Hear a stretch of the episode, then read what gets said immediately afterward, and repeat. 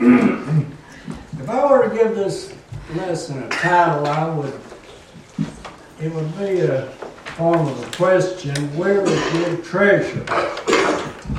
And when we say treasure, we automatically think of a chest of gold or some kind of gold or jewels, but it can be a lot more than those things. And and what is your treasure? That's what I'd like for you to concentrate on today. What is treasure? Uh, according to Webster's, it's accumulated wealth as money, gold, or jewels. Any person or thing considered valuable. What it comes down to is what you consider your most prized possession. And I'm going to give you a little history lesson this morning, and some of you younger people, maybe some of you older people, remember these people and the things that they looked for down through history. And one of them was the fountain of youth. Do any of you remember studying that fountain of youth? Well, that, well they, they thought it was down in uh, Florida, and it was ex- explorer John Leon looked for this for a long time. They thought, boy, I'd like to find a fountain of youth. And you young people, you think, well, I don't need the fountain of youth. I, I just want to get older. When you get older, you want to go back and be younger again. And how much would it be worth to go get a drink out of the fountain of youth? What a treasure that would be. Then there was the seven cities of gold. Spanish explorers who were scouring the New World for a Native American treasure had heard persistent tales of the fantastic wealth of the so called seven cities of Cibola. Who searched for the seven cities of gold? In, mid, in the mid 1540s, the Spanish viceroy sent an expedition of men hundreds of miles north, led by Constant. I figure you people had some questions.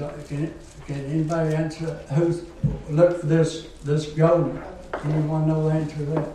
Do you remember? Well, that was him. Conquist. I may not pronounce it right. Conquistador Francisco Van Vázquez de Coronado. Their job was to search for the seven cities rumored to be filled with endless amounts of gold, as reported by a Franciscan priest named Friar Marcos de Niza. I guess I pronounced that right. But I, I brought these two in to be an illustration of what some people consider to be a treasure. But what is your treasure in life? That's what this lesson is going to be about. People have different ideas of what treasure is. Yours may be a different kind. You may want just a house, a home, and a happy family, and I mean that's good. But you have to put those things in order. And I'm, I'm not going to take time to look all these scriptures up. You can write them down if you want to. We'll get to some scripture here in a little bit. But the first scripture is Matthew 10 37. And it says, He that loveth father and mother more than me is not worthy of me. And he that loveth son or daughter more than me is not worthy of me. What does that mean? We're not supposed to love our father, mother, or daughter, or son. No, we're supposed to love them, but we're supposed to put them in their order after God. God is supposed to come first. First, maybe it's your family that is your treasure, and that is a good treasure, but you got to put it in the right order. Sometimes it might be get, getting rich.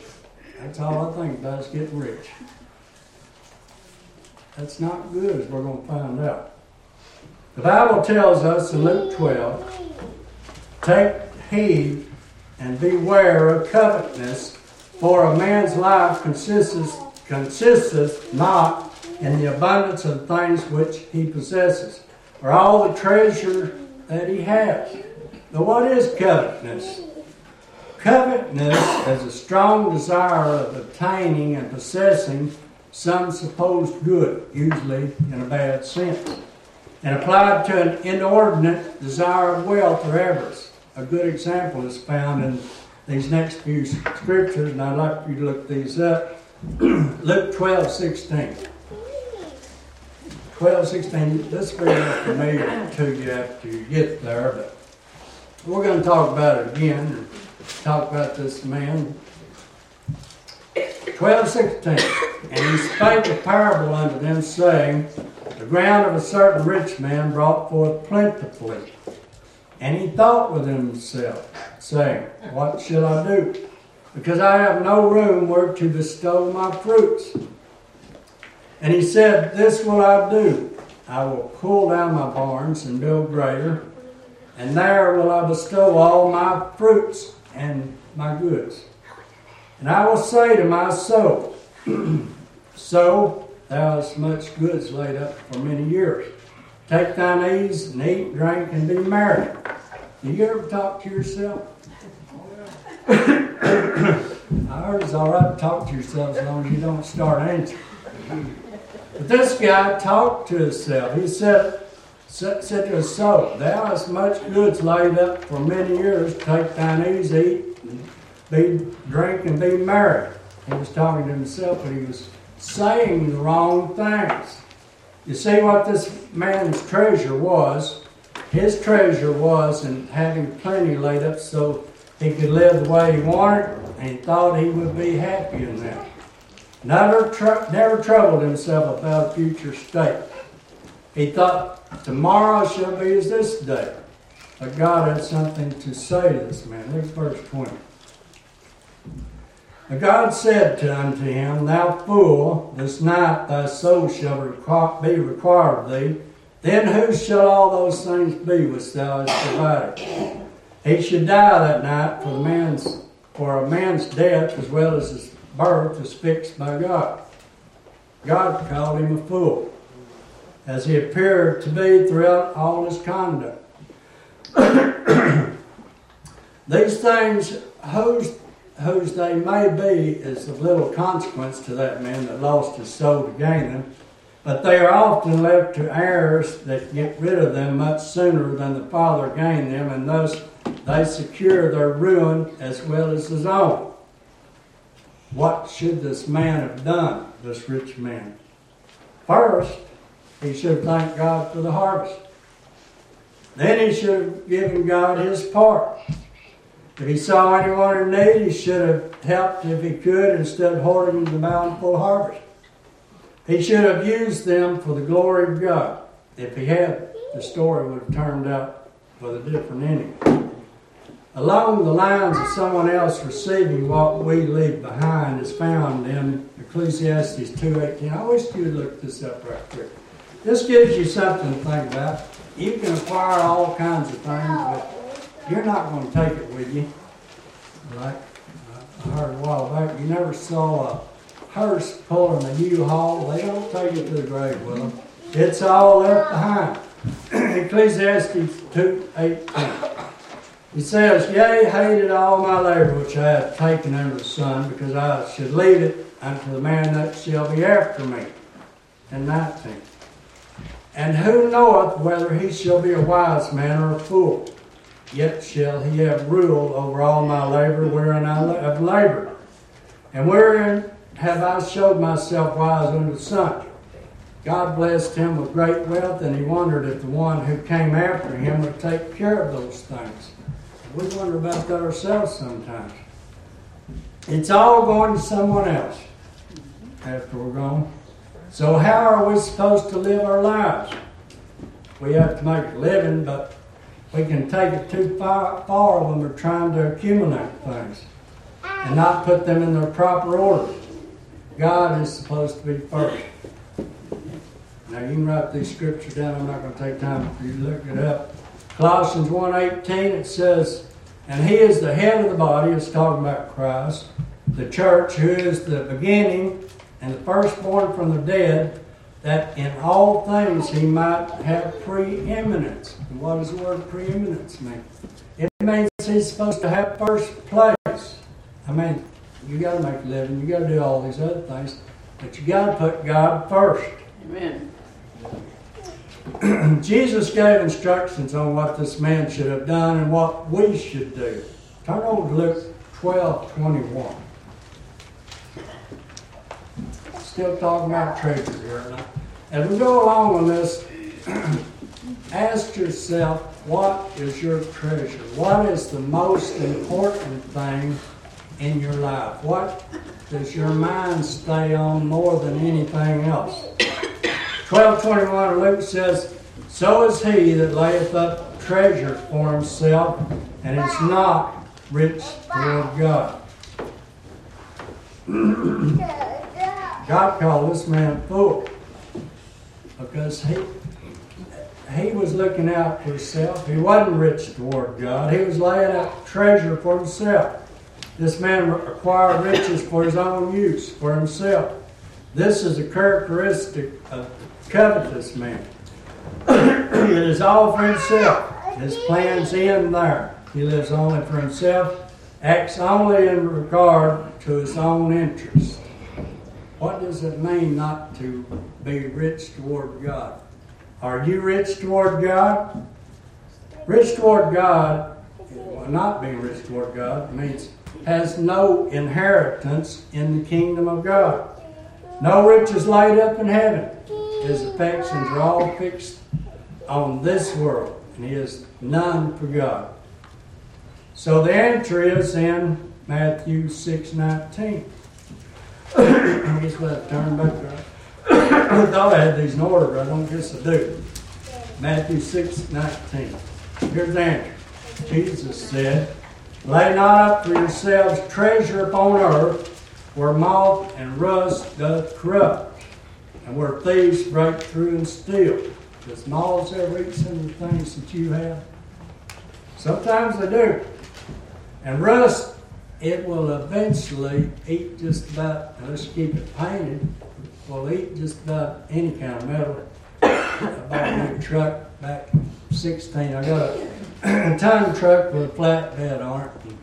I'll feed over across the river on it. It's got salt in it. Now, I meant to get around to putting that, uh, what do you call that, bed liner on there, and never did. Salt blew, blew out on behind the headache rack. And before I know it, the whole bottom of that thing is rusting out. So I guess I'll have to get it welded up or get another bit.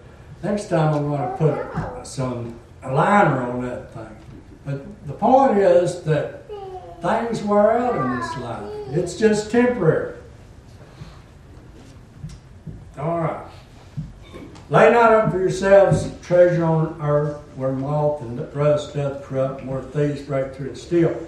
Meaning either treasures that are of an earthly nature and kind are more valuable and excellent of the, of the earth. Worldly wealth and riches are things and places. Moths will sometimes eat your clothes up. Rust will take things of metal, and thieves have been known to steal about anything of value. And I don't know how bad it's getting over in your country, but over in our country, you better tie, have it tied down if it's out in the country or something, or it might not be there when you get back. Meaning all these earthly things will fade away.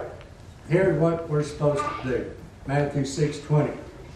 Lay up for yourselves treasures in heaven, where neither moth nor rust doth corrupt, where thieves do not break through nor steal. The things we lay up in heaven will last, they don't fade away. As the old, old saying says, only one life will soon be passed, only what's done for Christ will last. Amen. 21. For where your treasure is, and I'm sure you can notice this in your own life, where your treasure is, there will be your heart also. The sense of it is if your treasure is on earth and lies in earthly things, your hearts will be set upon them and be in them. but if your treasure is put in the hands of God, your heart will be with Him and settled on Him. Your desires will be after heavenly things. Your affections will be set on things above. Here's something for you to think about. Do we think God will reward us for all the earthly treasures we gather here on earth? After all, He gives us all these things to start with. the Bible says that God owns the cattle on a thousand hills. and which thousand hills is that? It, it, means all of them. In the Jewish numeral system, the word thousand means an innumerable amount. And when he says God owns the cattle on a thousand hills, it means he owns every one. We're just we're just using them for a while. Matthew 16, 24. Let's look this right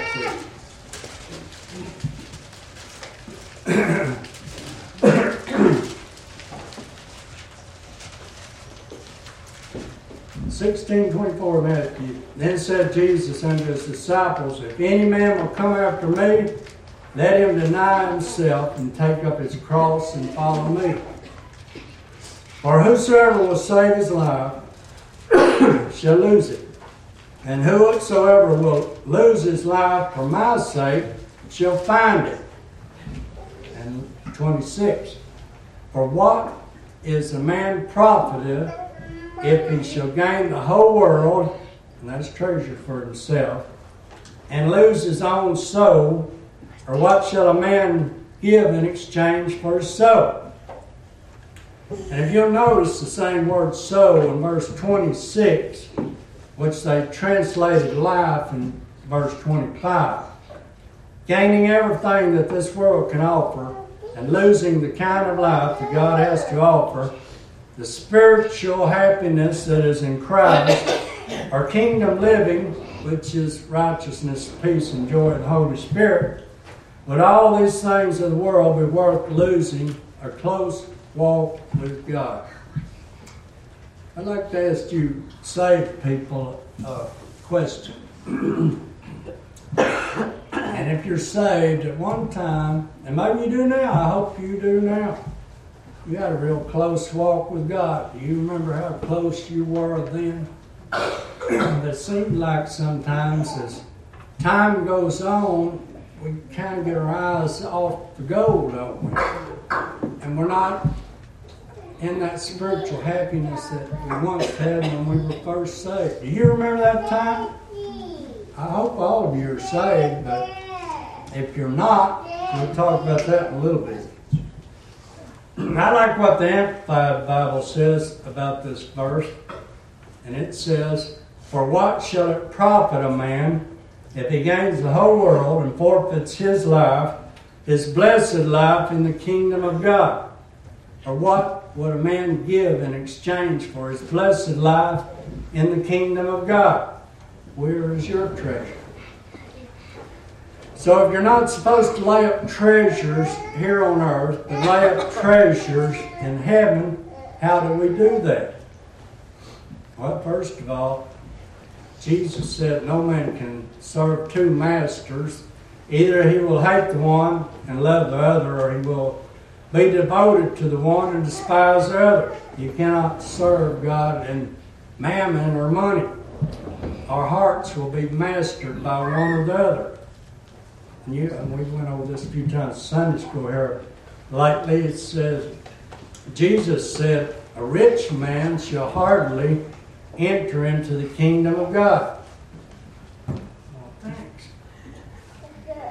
Excuse me.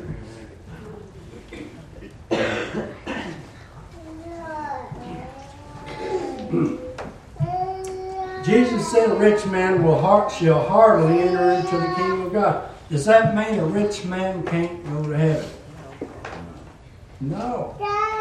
It means that his riches will get in his way of entering in that kingdom here on earth. It'll keep him out. And if you read that parable there or that story there, this man that he was talking about went away sorrowful because he didn't want to give up his riches to have that life and of joy in the Lord. He didn't want to get rid of his riches. They were getting in his way. Some ways we can lay up treasure in heaven. We need to start with a new heart. And all of you that are saved, you know what I'm talking about. You've been born again. We, we, we kind of some sometimes we say born again, sometimes we say be saved, sometimes we say regenerated. but have you been saved? Are you trusting in Jesus as your Savior? Have you ever felt the conviction of sin and that you have no hope without Christ as your Savior? The Bible says, Whosoever shall call upon the name of the Lord shall be saved. Amen. Believe on the Lord Jesus Christ and thou shalt be saved. If you're not saved, there is what the Bible says. If you feel the Spirit of the Lord dealing in your heart, telling you that you have no hope of eternal life, God is dealing with your heart. Conviction of sin. The only way is through Christ. We need to start with a new heart. To desire the things of heaven, we need a transformed heart that values Jesus more than abundance of wealth and possessions. You have to be saved in order to do this. Our desires need to change away from earthly things and into eternal, everlasting, never perishing treasure. First Colossians 3 2. Set your minds or your affections on things that are above, not on things that are on earth. There's, there's where your treasure should be. Jesus said in Matthew 6:33, "Seek ye first the kingdom of God and his righteousness, and all these things shall be added unto you." We put the Lord first. The Bible tells us that God will supply all of our needs. And that's not only physically, but spiritually also. Follow Jesus above all things and surrender everything to Him. Be rich toward Him in every area of life. From the money we spend, the words we say, our interactions with others, in all that we do. For all that Christ has done for us, we should treasure Him and His kingdom purposes first. And I'm sure you all remember the, the parable of Matthew 13 44. Jesus said, Again, the kingdom of heaven is likened to a treasure, and there's that word treasure again, likened to a treasure hid in a field, the which, when a man hath found, he hideth, and for all thereof goeth and sell all that he hath, and buyeth that field. That's how important that uh, treasure was, the kingdom of heaven. Sold all of his that he had to gain this field with the treasure in it, which was the kingdom of heaven. all right. The Bible mentions rewards that await the believer who serves the Lord faithfully in this world. Matthew 10 41. He that receiveth a prophet, prophet in the name of a prophet shall receive a prophet's reward. And he that receiveth a righteous man in the name of a righteous man shall receive a righteous man's reward. A great reward is promised to those who are persecuted for Jesus' sake. Various crowns are mentioned. Timothy, 2 Timothy 4 8. Paul said, I fought a good fight. I have finished my course. I have kept the faith. Henceforth, there is laid up for me a crown of righteousness, which the Lord, the righteous judge, shall give me at that day. But not to me only, but unto all them that love his appearing. We are to treasure the Lord Jesus most of all. When Jesus is our treasure, we will commit our resources, our money, our time, our talents to work in this world. Our motivation for what we do is important. 1 Corinthians 10.31 Whether therefore you eat or drink, do all to the glory of God. When we live sacrificially for, uh, for Jesus' sake, or serve Him by serving the body of Christ, we store up treasure in heaven. Do you know that? Even seemingly small acts of service do not go unnoticed by God. Little things, if He's laid it upon your heart to do, they don't go unnoticed by God. And this is a song we sang a while ago. It's found in Matthew 10 42. If anyone gives even a cup of cold water to one of these little ones who is my disciple, truly I tell you that that person will certainly not lose his reward. Small things matter too. It don't have to be major things. Just something, if the Lord laid it upon your heart to do something, God will bless that effort. the Lord will be faithful to reward us for the service we give Him. Hebrews 6.10 For God is not unrighteous to, forget your work labor of love which ye have showed toward His name, in that ye have ministered to the saints and do minister. Our ministry is made different. Each of you, not any of us hardly in here have the same gift. God gives us all some kind of gift. I mean, maybe it's singing, maybe it's witnessing, maybe it's some of the smaller things around the church. But they all work for the Lord. He gives us all a work to do. And I keep quoting Brother Payne, and he used to say, God doesn't save you just sit on that pew there. And that's true. He has work for every one of his children. Our ministries may differ, but the Lord we serve is the same. The man who plants and the man who waters have one purpose. And each will be reward, uh, rewarded according to his own labors. That's 1 Corinthians 5 8. Now he that planteth, this is one job the Lord's given. And then there's one that waters, he does another thing. There's one. And every man shall receive his own reward according to his own labor. The treasures that await the child of God will far outweigh any trouble, inconvenience, or persecution we may face. Romans 8 18. For I reckon that the sufferings of this present time are not worthy to be compared with the glory which shall be revealed in us. And I'll finish up here. The last the question I started out with. Where is your treasure? Where do you put your time? Where do you put your time in? Where do you put the thoughts your your your thoughts in? Is where your treasure is and where your heart is also. And I'll ask Sean to come up. Ladies and song.